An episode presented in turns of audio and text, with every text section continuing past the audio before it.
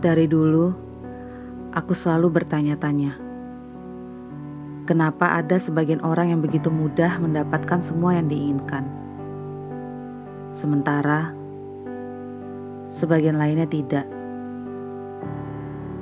Kenapa sebagian orang memiliki kehidupan bersejahtera, sementara sebagian lainnya tidak?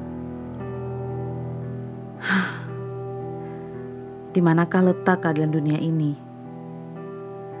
Kenapa ada rasa bahagia, namun harus ada rasa sedih? Kenapa terkadang segalanya terasa rumit bagiku, namun terasa begitu mudahnya bagi mereka? Kenapa? Kenapa bisa begini? Dan kenapa bisa begitu? Terus saja bertanya, dan selalu bertanya, dan masih banyak tanda tanya lainnya, sampai pada akhirnya aku berhenti mempertanyakan apapun. Aku hanya terduduk dalam diam, memperhatikan pergerakan dunia. Perlahan aku mencoba untuk memahami semuanya. Di sana, di dalam diamku, kulihat senyum kecil tersembul dari bibir seorang manusia yang baru saja kehilangan segalanya. Dalam diam, kulihat guratan kesedihan dari wajah seorang manusia yang baru saja mendapatkan impian yang selama ini ia idam-idamkan. Dalam diam, ternyata kulihat tak semuanya berjalan seindah yang dibayangkan. Tak semuanya berjalan semenyedihkan yang terlihat. Semua orang menjalani porsinya masing-masing dengan pencapaian dirinya dalam pengalaman berproses dan berkehidupan. Bagaimana mungkin ada bahagia jika tidak ada kesedihan yang menyertainya?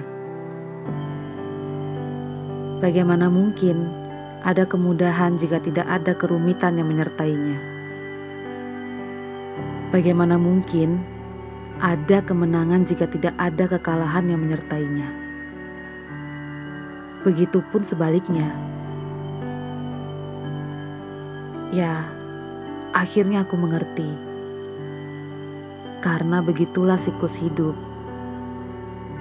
Segalanya berputar dan akan mengembalikan kita pada posisi yang seharusnya, yang semestinya kita jalani dalam kesesuaian berbagai pilihan dan pengalaman yang menyertainya. Begitu seterusnya, tak akan berhenti, akan terus belajar mendewasakan diri, akan terus belajar menerima siklus hidup, tak akan pernah berhenti. Hingga hembusan nafas terakhir. Tapi jangan pernah takut terjatuh, karena tak akan ada kebangkitan sebelum jatuh. Teguk dan nikmatilah segalanya.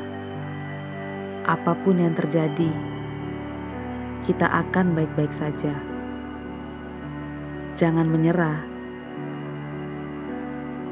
Ini adil. Inilah keadilan. Karena Tuhan mengajarkan kita agar kuat dan tangguh dalam berkehidupan di dunia fana ini. Dan pengalamanlah yang pada akhirnya mendewasakan kita.